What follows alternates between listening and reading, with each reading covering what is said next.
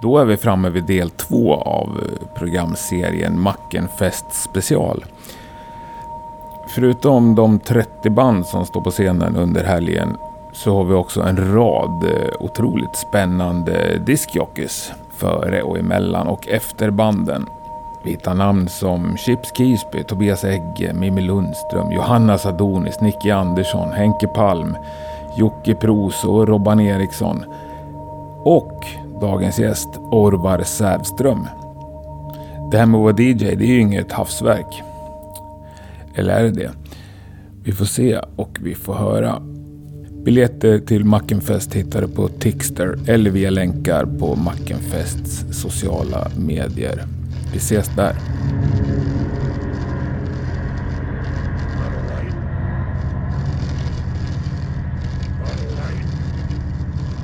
Orvar Sävström. That's my name. Rockin' is my game. Nej, jag bara skojar. Nu börjar vi ladda för Mackenfest 2022. Vi har ju laddat ett bra tag nu får man säga. Ja, tredje gången gilt som jag laddar upp batteriet på max. Six, six and six. Ja, men nu blir det av. Ja. Vi bestämmer Vi väl. bestämmer att det blir av nu. Ja. Eh, Din roll under festivalen? Ja, alltså jag blev bara tillfrågad om jag ville spela musik. Eh, och Som alltså DJ in, alltså? Inte live då, utan som DJ. Och sa att det är väl klart jag vill det. Mm. Det är väl jättekul. Så, eh, så det ska jag göra och jag har inte bestämt än vad jag ska spela riktigt.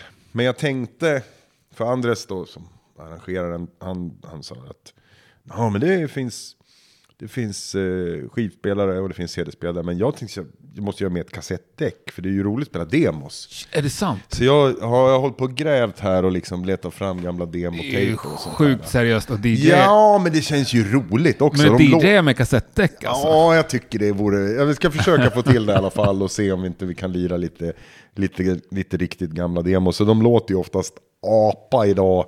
Alltså inte av inspelningstekniska skäl utan för att tejperna är 40 år gamla Mm. och sånt. Men, eller 35.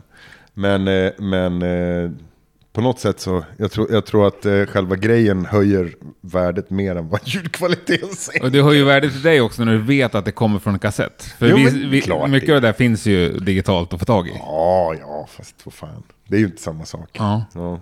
Men då blir det. Fråga, fråga Andres hur gott det är med digital öl. Vissa Men- grejer vill man ju bara hålla i handen. Liksom. Men du, man taktmixar inte då när man... Nej, herru. Då blir det bara... Men, men å andra sidan jag, tycker jag inte man ska kanske taktmixa en, en svensk death metal-demo från 1988 heller. Så det, Nej, det är sant. Då blir det jag tror att det är bra som det är. mycket. Men fan vad spännande. Eh, Men då kommer de här två kassettdäck då? Nej, jag tror jag blandar kassett och, och eh, skivspelare så får det bli lite, lite av båda. Men, eh, och jag ska gräva lite mer. Det var roligt för att nu, jag sitter ju med en högkassett där. Jag hittade faktiskt gamla rehearsal-taper med osläppta Entombed-låtar från 91 och sånt här. Ska Det se, jag ska se vad jag kan gräva fram och High göra så. value på dem. De låter ju apa, men det är ju jävligt roligt att höra liksom. Så att, eh, ja, så det är, väl, det är väl sånt här som jag har hållit på med här nu. Men hur mycket är du ute och DJar? Det, ja, de senaste två åren har det inte blivit mycket, Nej, men det har inte för någon. Men, men eh, utöver det, jag brukade spela ganska mycket skivor på Bröderna Olsson i källaren. Alltså back in the, nej, ja, innan eh, Mappa och de tog över. Men eh, i övrigt, när någon frågar sådär. Eh, när jag, jag bodde i Malmö i tio år och då brukade jag spela på KB ibland när det var gig och sådär. Men eh, äh, det blir inte så ofta ändå. Det är ju, eh, för ganska många så är ju DJ-andet en grej man, alltså, som man håller igång. Man har sin DJ-väska och man har sina nålar och man har sin grej och sådär. Och, och då är det ju det en grej man räknar in i kanske inkomst och så också. Liksom, som en extra syssla. Och det har ju inte jag gjort. Jag har ju mest så här, ge mig, ge mig en hög bärs så spelar jag Så tuff musik. Och, och sådär att man ibland bara känner, fan, är det ingen som ska spela? Ja, då, vill, då gör jag det. Ja, men så här, både när Lemmy och när Tom Petty dog, så, så ringde jag till Bröderna Olsson och sa, så men jag ställer mig i källaren och, och bara impromptu hyllningskväll och lirar med liksom timmes varsel. Liksom. Just för att man bara känner att ja, men folk, folk kanske vill bara komma och ta en öl och ge varandra en kram och, och höra lite schyssta låtar. Så kan du försäkra dig om att det inte blir någon spellista bara. Nej, precis. Det känns ju också så här, vad fan. Det kan man väl bjussa på i alla fall. Så lite så. Men vad tänker du om det här med volym på eh, DJ? Jag tycker ju om att kunna prata. Är det sant? Ja, jag tycker det. Vad Alltså, glad jag, jag blir att höra det. Va? Vad glad jag blir. Jaha, jo men vad fan. Det är ju en sak att det är svinhögt på gig, men, men jag tycker ju överlag att liksom, man står klockan vet, åtta på något ställe och med varsin bärs och, och någon spelar Love You Like A Reptile och det är så jävla högt så det rinner blod i öronen och, och du kan inte prata med folk i baren. Det är ju liksom, vad är poängen med det? Helt enig. Nej. Och, ehm, och, ehm, och också... äh, Men det finns ju massa sådana här oskrivna regler om hur man ska spela och vad man ska spela. Sådär, men äh, det är väl inte så viktigt. Och framförallt när vi snackar om Mackenfest, det är 30 band. Du kommer ju vara Och jag har jättegärna svinhögt på giggen, men liksom däremellan så måste man, jag i alla fall, få... Alltså det där har ju med dynamik att göra Mm. också. Alltså grejer blir ju mindre, du blir mer impact om allt är jättehögt hela tiden. Det är ju liksom, alltså det ska vara Mm. lite högt. Alltså där, är- har du sett Saving Private Ryan? Eh, nej. Filmen, Nej, andra världskriget-filmen. Ja, nej, missade. Men många andra har gjort det i alla Ja, fall. jag- Det finns en lång scen alldeles i början. Alltså, den inleds med en lång jävla scen som är landstigningen i Normandie. Och den är tuff idag, men när den kom var den fucking hardcore. Det är, liksom, det är ju ben som flyger av och det är, själva ljudet är jävligt intensivt med, med liksom skott som träffar kroppar och explosioner och sånt här. Och då hade de en diskussion när de gjorde den var så här. Folk kommer att bli, det blir fatig, det blir liksom, du, du tröttar ut och det, impact försvinner av att, att det hela tiden är det här intensiva. Så då kom de på en grej att det, det smäller en, en granat och Tom Hanks som spelar huvudpersonen, man ser att det rinner blod i öronen på honom. Och ljudet blir bara helt tyst med ett pip i. För att han smäller trumhinnorna liksom. Ah, okej. Och det blir, alltså ljudet blir det som han hör. I kanske 15-20 sekunder. Och sen så smäller det en explosion till och då är du tillbaka in i liksom det allmänna ljudet. Och det var just där, vi tar ner det, väntar lite och pang igen på det. Och det där är ju liksom grejen. Det är samma som, jag vet när vi gjorde, när vi gjorde Crawl med en tomd, 91. Eh, nu ska jag verkligen inte ta åt mig en massa en där här. Men då när vi var i studion. Så den som kan den låten vet såhär. du-du-du-du-du-du-du-du, Och så är det En av de bästa ja, låtarna det- i men så är det- ja. Men så är det ett stopp. Så här.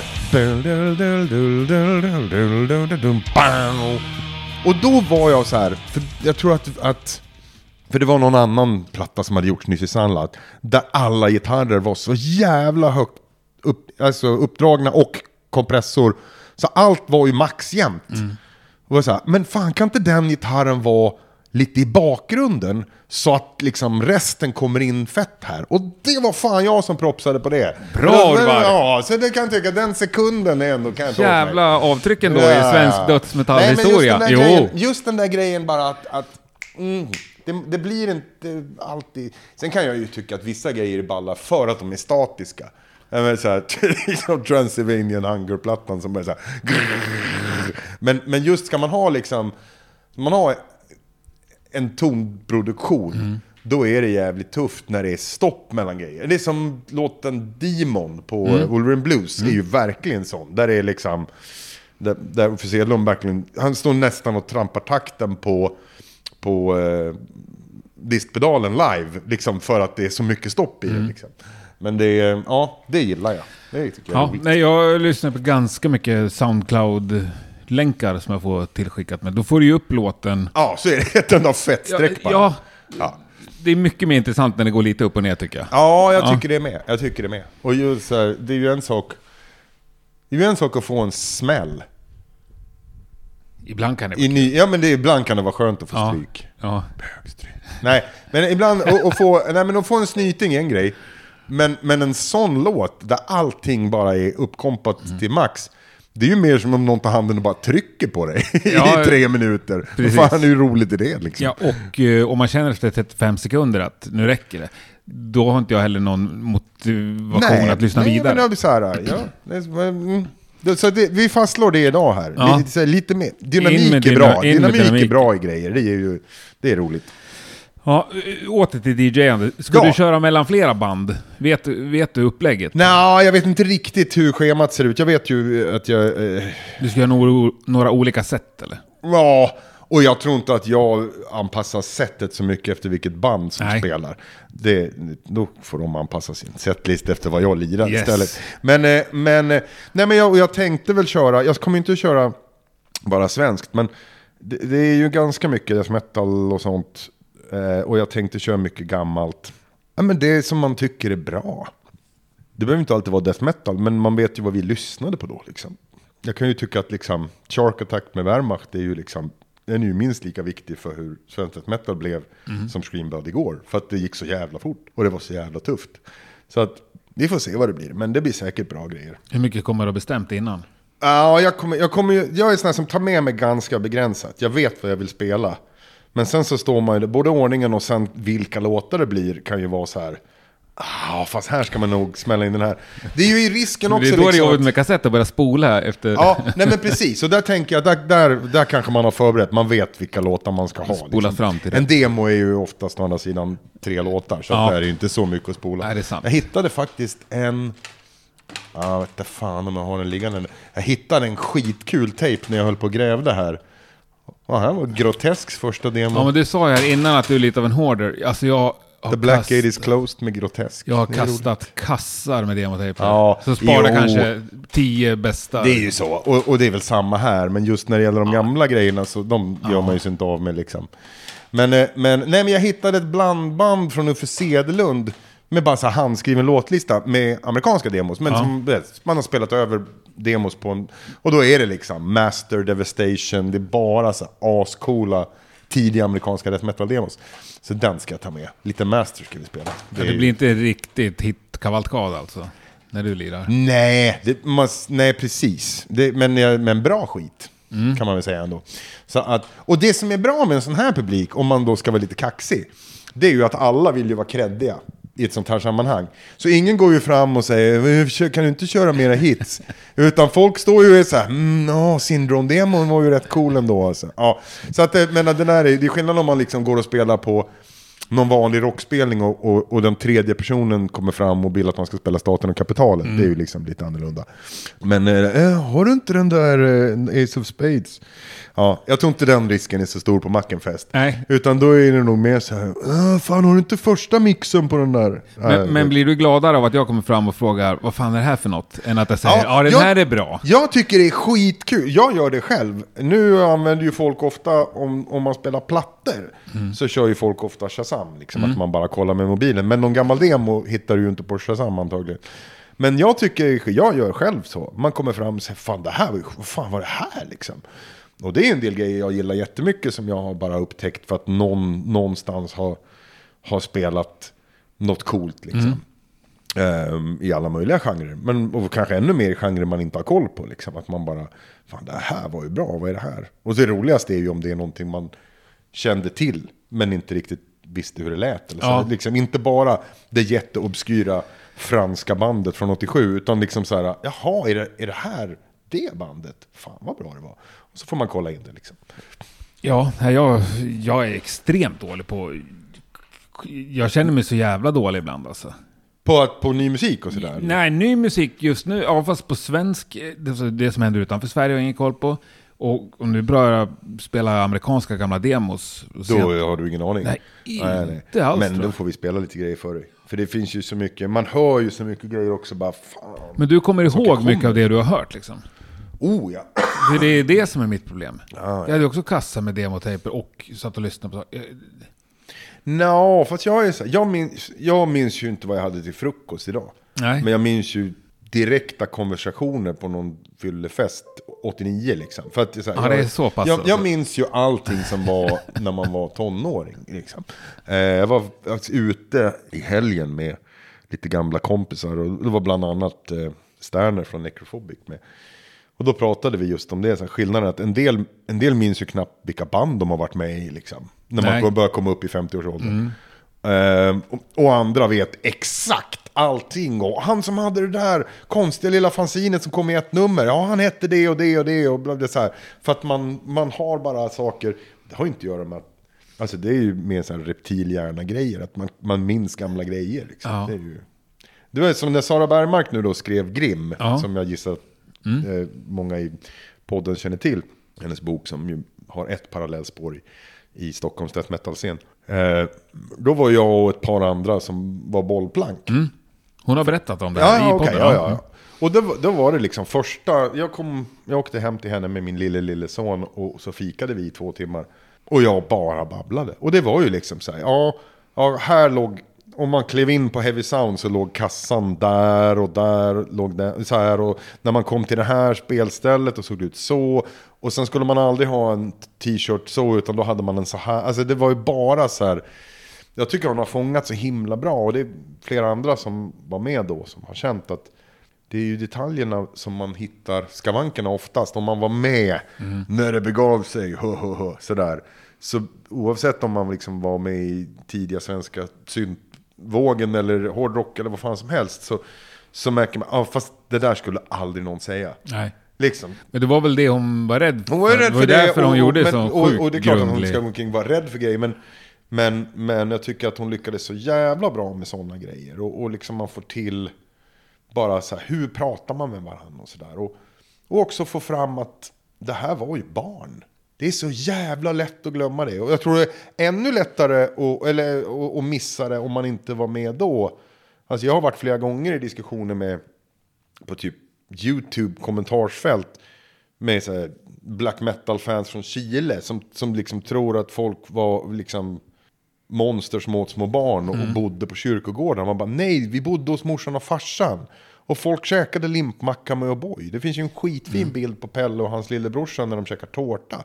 För det vet alla som har varit, det spelar ingen roll hur tufft det är, finns det tårta så käkar du tårta. Vem fan säger nej till tårta? Nej, liksom? Så att, men det bara, och, och, och det gör ju att de relativt få, vilket jag kan tycka är lite konstigt kanske med tanke på hur mycket alkohol och så det var. Men de relativt få som det gick riktigt illa för, ja, antingen man tar livet av sig eller andra sådana saker, missbruk. Ehm, det blir ju så himla tragiskt därför att folk var så unga.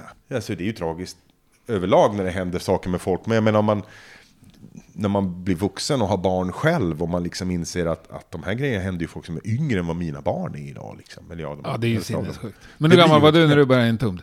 Började och började. Jag, jag var ju med du- i sex månader. Det har kokat Ja, det så gjorde- jag har ju jävla sett dig- mycket svenskt death Jag har ju metal-soppa sett på den dig lilla på scen spiken. med... eh, Palladium? Ja. Eh, Nej, Café, Nej. Café Q i Gävle.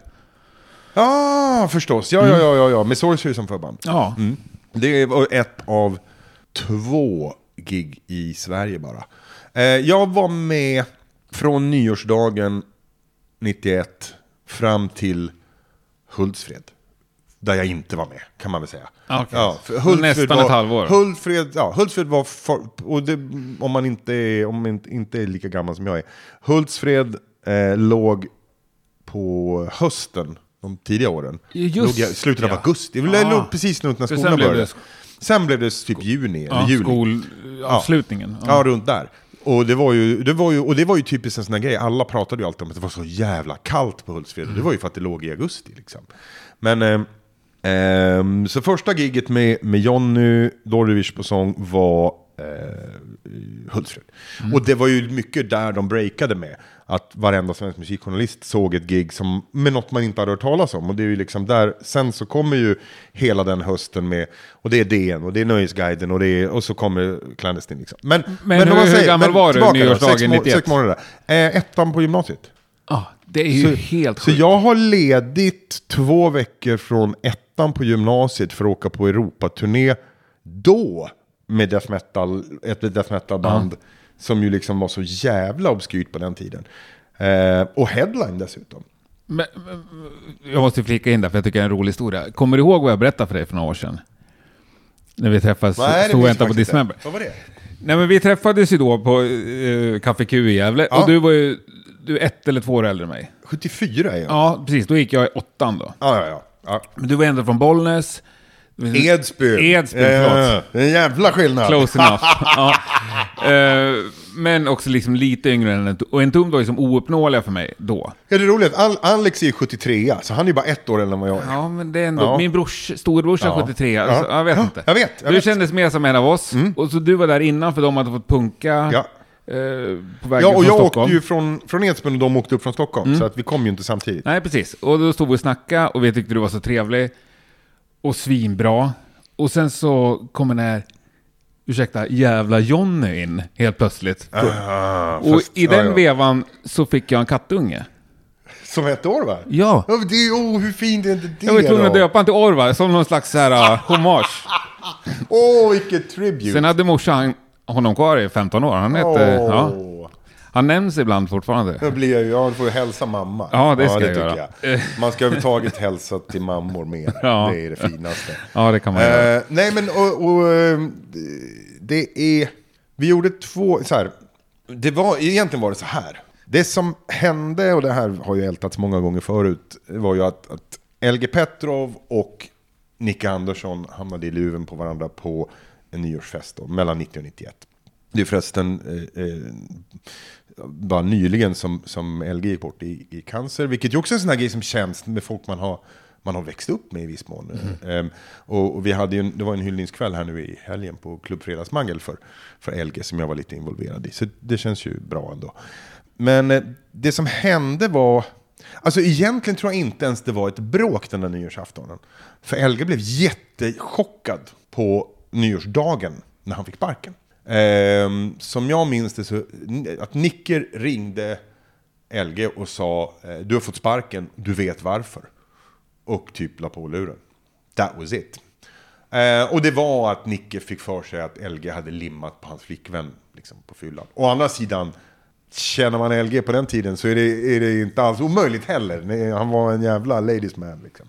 Det är kanske inte man tänker som man är, vad man bara har sett eh, liksom, LG, över, över 35. Men, Jo, men han har var charmen enormt, nej, men han var snygg. Han var, LG var en jävla tjejmagnet. Det är liksom, och, och en sån rockstjärnutstrålning. Jag menar, jag var då två år yngre. Men jag menar, han var ju fortfarande, när jag träffade honom första gången, då var han kanske 16 och, och sjöng i ett, ett demoband i Stockholm. Och man bara kände att han var en rockstjärna. Han bara liksom tog den platsen. Utan att vara liksom vräkig heller, utan bara så här äh, självklar på något sätt. Jag tyckte, ja, äh, jag tyckte han var så jävla cool. Men eh, så Uffe Sedelund ringer mig samma dag, alltså då, nyårsdagen. Och bara säger, ja, vi har en total jävla krissituation. Eh, Nicke har sparkat LG.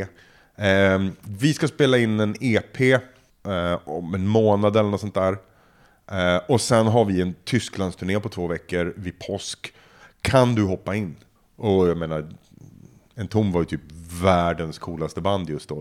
Man är för dum i huvudet om man har tackat nej. Liksom. Så det är klart att jag sa ja. Så då spelade vi in Crawl eh, i Sunlight. Och sen så åkte vi på Tysklands turné runt påsken. Så det var då typ 10 gig på två veckor. Började i Hamburg och åkte runt. Och det finns några klipp på, eh, på YouTube från det om man söker på en tom 91 typ. Eh, och sen eh, var det en festival i Berlin på sommaren. En tvådagars festival som Rock Hard tror jag hade, tidningen. Så det var vi, Morbid Angel, Napalm Death, eh, Candlemass var där. Eh, men också massa punkband, eh, såhär Discharge, Bad Religion spelade, ja sådär. Det var en punkdag, en metaldag egentligen. Och Napalm Death spelade på punkdagen, framförallt för att de inte ville, de ville inte de, typ dela scen med, Napalm Death, eller med Morbid Angel, för de tyckte de var lö- lökiga. Ja. Så att... Eh, ehm, och sen så gjorde vi då två gig i Sverige. Det ena var Gävle. Eh, och det andra var upp på, åt västkusten. Eh, om det var Falkenberg eller Strömstad är jag osäker på. Men jag tror vi bodde hemma hos Jon Nödtveits föräldrar. För Dissection var förband. Det, är ju för, det här är ju innan första plattan. Ah. Jag har faktiskt någon bild från det giget tror jag. Och det är eh, en grej vi kan jag. Det kan vi prata om nästa gång. Det kan vi göra. Ja. Men det är ett jävla viktigt halvår i svensk dödsmetallshistoria. Jo, men det är, det, det är det ju. Och det är ju också en sån här grej när man står... När man är i den ålder man är nu och tittar tillbaka. Det gäller ju allt. Från liksom, tjejen man var kär i i högstadiet till bandet som man kanske skulle varit med. Det är ju så jävla lätt att stå idag och tänka Fan om jag hade vetat vad jag vet nu. Då hade jag gjort det här, det här, det här, det här, det här. Och inte det här. Jävlar vad tråkigt å andra sidan. Ja! Och det är ju det som är grejen. Det är ju, det är ju, så funkar ju ingenting. Det är ju, det är ju samma som säger, om jag hade, hade jag varit lite smartare och inte 24, då hade jag liksom gjort ZTV på ett helt annat sätt. Eller jag har gjort det här och det här. Ja, fast då hade jag inte suttit här. Då hade det inte blivit så här. Nej. Så att eh, jag tycker att det var, det var sex månader, det var skitroligt. Eh, och jag fortsätter ju dessutom att vara vänner med alla sen. Eh, även om det gick upp och ner lite med, med LG. Eh, så, vet, sådär, det fan, jag tror faktiskt att, att det halvåret var jävligt jobbigt för honom. Jag, jag tror det. För han var, han var uppe i smöret, de var skitballa och helt plötsligt var han out. Och jag har förstått på andra sen, att, att många år senare, att det, det, var, det skavde det där. Sen så var det liksom till och från att vi, um, eller vi umgicks liksom inte, men att man var tjenis sådär. Och jag menar, jag var gitarrtekniker på Wolverine Blooms-turnén i USA 94 eller 95 eller när det var. Och sådär, så då hängde man ju massor. Och så kommer någon period, ja, men som när slitningarna var mellan, mellan en tom och en tom DD och sådär. Och så valde väl jag sida kan man väl säga och sådär. Och då blir det också liksom tjafs. Men eh, vi hördes faktiskt någon vecka innan han dog. Och det känns faktiskt skitbra. Det spelar väl ingen roll för honom. Han har ju jättegoda vänner som, som liksom hjälpte honom och stöttade honom. Som Mogge och Biffen och andra sådana här. Men, men, det som, nej men det som var schysst var att någon la upp en bild på Facebook. Åh, grattis på födelsedagen. Och så var det liksom LG. Det var bara det att det var den andra personen som var på bilden som fyllde år. Men jag missförstod och trodde att det var Aha. LGs födelsedag. Ja. Det var ganska nära också, för att jag, jag och LG fyllde väldigt nära varandra. Så jag visste att det var typ där han skulle fylla år. Så jag skrev bara typ till honom, Åh, grattis på födelsedagen. Och då svarade han på några minuter, bara, för att jag fyller ett år idag. Nähä, oj. Men eh, du, eh, ring. Så gjorde jag det. Och jag satt här på kontoret bara. Och så ringde jag och så pratade vi kanske en kvart. Ehm, och det var så jävla tydligt, han, han ville bara prata med någon. För då var han ju verkligen döende. Han, han, väldigt tydligt. Utan bara känna vill prata med någon. Så vi bara pratade lite. Vi pratade lite King Diamond och vi pratade lite Razor. Och sen så pratade vi lite Playstation. För han gillar, jag är ju också så tv-spelsmänniska. Och han är ju gammal. Han växte upp med hemdatorer och Commodore 64. Så det var en av de första grejerna. Första gången jag var hemma hos LG. 89 kanske. Så var det så här, man var åkte ju hem, för jag tror vi skulle färga håret svart ihop eller något sånt där. Eh, hemma hos hans morsa. Och, och typ, eh, man skulle kolla, han hade lite splatterfilm och sådär. Och så bara fan, fan, han har ju också en hem... Och så började vi snacka om det, för han var ju också så här. Det var roligt i den här Sweden, stora Sweden Rock-hyllningsnumret, så är det ett foto från LGs pojkrum med trummorna. Och, och på skrivbordet ser man hans Commodore 64 stå där. Och man känner, det är sån jävla sign of the times på något sätt. Liksom. Nej, men det, så det kändes bara skitbra. Att man liksom ändå sa så här. vi- Det var ju inte så att man sa hej då. Det gör man ju inte med någon som... Alltså någonstans ändå så har man ju den här idén att folk ska, ska klara sig eller whatever. ish, Liksom. Men, sen, ja, men sen var det väl en eller två veckor senare som han dog. Och då kändes det ändå sådär... Eh, det kändes ändå schysst att bara ha snackat lite och liksom sagt... Eh, ja, sagt lite saker. Ja, fint. Eh, och, eh, och sen, jag kollade på begravningen faktiskt. Ja, jag var ju inte alls så nära så att man skulle vara där. Det är verkligen inte. Men man har ju ändå känt varandra sedan vi var små. Mm. Eller ja, hyfsat små. Tonåringar. Satt också och kollade på den. Det var en jävla konstig känsla. Ja. Jag hade hyrt någon fjällstuga i Satt så ensam i långkalsonger. Och kolla på en Borde streamad jag begravning. byta Ja. om så här? Nej, och Så så, att jag satt och messade med en kompis bara för att få någon slags connection. Ja, jag att, inte vara, att inte vara helt samma. ensam. Så Nej. satt jag liksom med gråten i halsen och så här, satt vi och messade med ja, varandra. Jag satt med min son som är 25. Ja. Som också liksom, ja men du vet, har hängt Jag satt med. Erik från Metalpodden. Jaha, kan, ja, jag- ja, han kan ja, också ja. nämnas. Så ja. vi satt, eh, nej, vi satt och kollade på den och så chattade man lite ihop och sådär. Jag tyckte det var så jävla, jävla bra att han körde Faster Harder Scooter. Ja. Det var det bästa med hela Ja. begravningen tycker jag. Jag tycker jag blev bara så här, fan, och det var, för det var så LG. Och det var ett sånt skönt fuck you, liksom, som var så LG. Jag tycker det var, det sa så otroligt mycket om honom, att, att den låten var med på begravningen.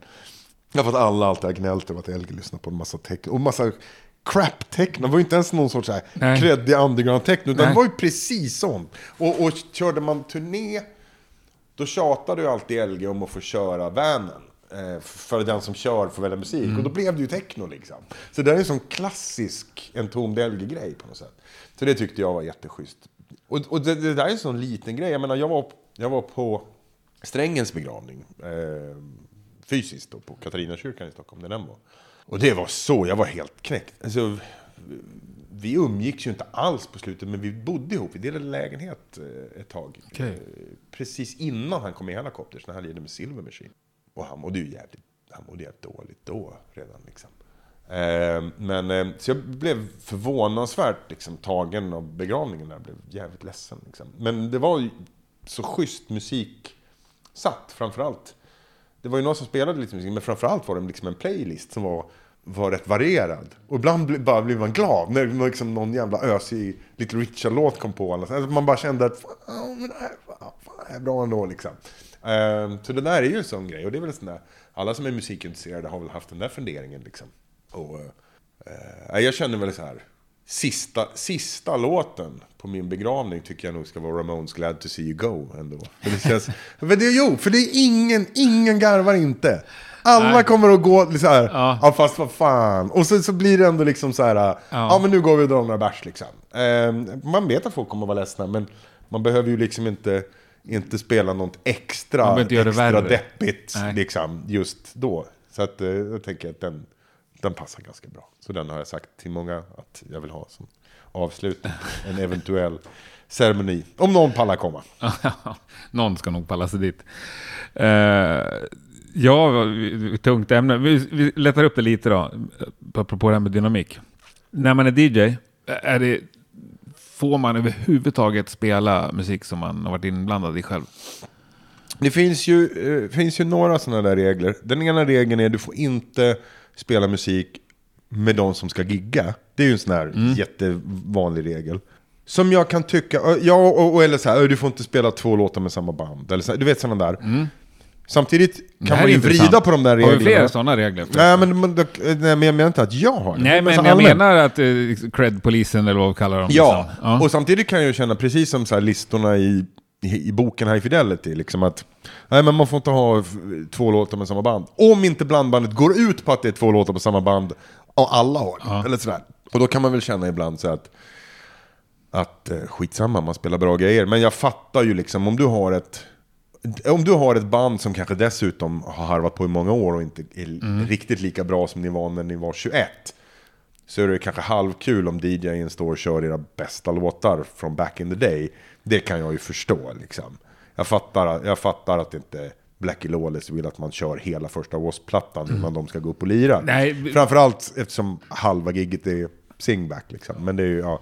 Men eh, nu kan jag säga till alla att jag, jag älskar Wasp. Men jag är fullt medveten om också att, att det kanske inte det kanske inte är 100% live alltid när man hör Blackie köra med sig själv på konserterna. Men, det, eh, men, nej, men jag tycker att, att eh, det, det viktiga är väl att det är bra. Alltså, så- det är som med Men finns det annat. någon möjlighet att du slänger på Nirvana 2002-demo? Nej. Nej. Nej, det gör jag inte. Och inte crawl. Det, det skulle kännas konstigt tycker jag. Det har du rätt i. Vad fan ska jag göra det för? Då är det, då är det, det är ju massa andra folk som spelar på det. Då kanske är någon som bara, som en kul vinkning, gör det när jag har gått av eller någonting. Det vet jag inte. Nej, och jag har ju så gjort så lite musik med. Det är skillnad om man... Om, nu vet jag, Nicke Andersson skulle ju inte stå och lägga på Hellacopters heller. Nej. Det är klart han inte gör. Så att jag menar, del, dels gör man det inte och dels kan jag känna att det finns ju rätt mycket annan musik att spela Ja. än, mina, än mina små alster. Liksom. Men Så det är en, ju- en sån där regel, men det tycker jag med sedlighet, det är ju också att inte spela... Det kommer typ bli omöjligt för dig kanske, men...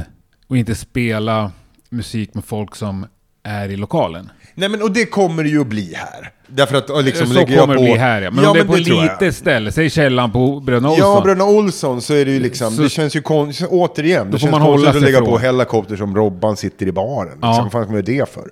Ehm, men, men däremot så, så kan det ju vara, men alltså i det här fallet, man är liksom en festival, vill jag lägga på Treblinka och, och Jörgen Tullberg och stå i publiken så är väl det en rolig grej. Då får man väl vinka till honom. Liksom. Ja. Jag menar det är liksom så här. Men, men, eh, men, ni- men inte planerat och, och definitivt inte så här. De här banden ska spelas. Nu har jag letat fram deras, deras tidiga demoband de var med i och så här. Det, nej. Jag vill hellre bara spela grejer. Jag, jag tycker det är kul att spela grejer som, som kanske inte nämns så ofta och som är asbra. Som jag tycker är så här. Eh, men som så här. Andra Holy Moses-plattan eller Bloodfeast eller någon sån här grej som bara är så här asbra. Men, och, och som är en sån där där folk kan komma fram och säga shit, vad är det här? Liksom. Eh, Har du någon sån superhit? Ja, det alltså, finns ju massor. Crowd pleaser. Whip, Whiplash-plattan är, är liksom eh, Spit on your grave från Whiplash och sånt där. Men, men eh, eller Slaughter, Strappa då, som också är en sån där enormt betydelsefullt band som, eller som, ja, som folk känner till om man var med då, men som idag liksom inte pratas om. Så det, vi får väl se vad det blir. Jag älskar ju eh, Darkness Essence-plattan med Dark Angel och den är ju klart, den är ju inte obskyr om man gillar hård musik men, men den kommer ju garanterat åka på. Burning, The Burning of Sodom från, eh, från Darkness Essence den är ju given, det är ju fan en av världens tio bästa låtar. Det är så jävla hårt! Fatta om man gör den och så gör man bara skit resten av sitt liv och det spelar ingen roll. för, för, det, för, för, för, för, för du bara så här, "Uh, den där skivan var inte så bra. Nej, men jag gjorde den här. Så, alltså, Ja, så ja, kan man ju ja. känna med en del, med med en del människor. Det som jag kan liksom känna med, jag kan fan känna så nästan med Mötley Crüe. Jag skiter i hur jävla töntiga och kassa de är och feta och fula och Mm. nerknarkade. Om man gjort Shout of the Devil så är man fan kung. Helt- Sitt i båten. Helt enig. Ja. Du kan aldrig De snacka, ser du, så du aldrig jävla tuffa ut det. och den är skitbra. Och den har, framförallt om man var 10 när den kom typ, så är den liksom bara så här. det var mitt band. Det är skillnad från Judas Priest, eller Kiss, eller Iron Maiden, eller Black Sabbath, inte tala om, eh, som var liksom storebrorsornas, så var Mötley Crüe vårat. Det var vårt band. Mm. Ja, och det nej. betyder jättemycket. Twisted, samma sak, fast, fast. Mötley och Twisted egentligen, gamla Twisted är bättre än vad Mötley är, men Mötley var så tydligt. Jag sätt. tycker W.A.S.P. är med där också. Oh ja! Fast W.A.S.P. har gjort fler bra plattor down the road än vad Ja, Mötley fast har. första skivan är sinnessjukt bra. Ja. Det är lätt en av mina tio favoritplattor också. Ja. Den är helt otroligt bra. Och det, nu finns ju allting på, på YouTube jämt och, och det är lätt att hitta grejer. Men, men back in the day, för kanske 20 år sedan, när det, man fortfarande fick försöka jaga grejer, så fick jag av, faktiskt av en snubbe i Göteborg som fixade en, en bränd DVD med hela London-gigget, alltså Live at the Lyceum. Som ju i, i Europa bara var ett par låtar på en sån VHS, EP-VHS typ liksom. Men som släpptes på laserdisk i Japan. Och den är ju jätteoverdubbad, det är ju liksom inte live-ljud, det märker man ju jättetydligt. Han lägger ner basen för att gå och liksom skära halsen av tjejen och basen bara fortsätter spela. Men skitsamma, det är så jävla bra och det är när de är utseendemässigt sin prime och det är kött och blod och det är hela grejen. Det gigget är ju bara, fy fan vad coolt det är. Mäktigt. Men det är väl första turnén han ska göra om nu? Ja, fast han är ju lite äldre idag får man ju säga. Ja, det är en Ja, fem, nej, men jag 50, tror- 50 kilo till men... eh, Nej, och jag menar herregud, det är väl han väl unt och, och jag kommer att försöka gå om jag kan det. Um, fan, jag ska gå och se Kim Wilde liksom. Det är ju det gigget som jag har fått uppskjutet fyra gånger. Hon skulle ju lira precis när pandemin kom. Och nu flyttar fram och flyttar fram och flyttar fram. Och jag menar, hon är ju hon är ju också liksom typ 60 och, och lite överviktig. Men det är ju fucking Kim Wilde. Det är, för mig är det... Och det är ju också en sån här grej som är, det är också nästan svårt att förklara. Är man, är man född första halvan av 70-talet så är risken ganska stor att man hade en jättecrush på Kim Wilde och bara tyckte hon var så frän och cool och tuff. Hon var ju liksom den, den rockiga tjejen som ändå spelades på typ så här, Kai Kindvalls Poporama liksom. Nej men du vet så här, och musikvideos och hon var ju som en tonårsblondie på något sätt liksom. Jag tycker Kim Wilde är skitcool och, och det ska gå och se henne och det ska bli jättekul. Och det, jag bryr mig inte hur det låter. Jag ska bara, jag, bara love, jag ska gå dit och lovebomba. Ja, det tycker jag du ska göra. jag tycker det känns jättebra. Eh, Fan vad grymt. Ska vi gå ut på Dark Angel då? Härifrån. Ja, jag ska vi göra det. Ska vi bara släppa det här? Ja, jag tycker att vi, vi, eh, vi, vi, släpper, eh, vi släpper en Dark Angel över hela jävla Stockholm. Ja. Och sen så hoppas vi att, att den representerar vad det är vi, Så vi ska göra på ses Mackenfest. vi i mitten av januari. Ja. Fan vad jävlar. trevligt. Ja men grymt. Vi säger så. Tack. Ha det fint.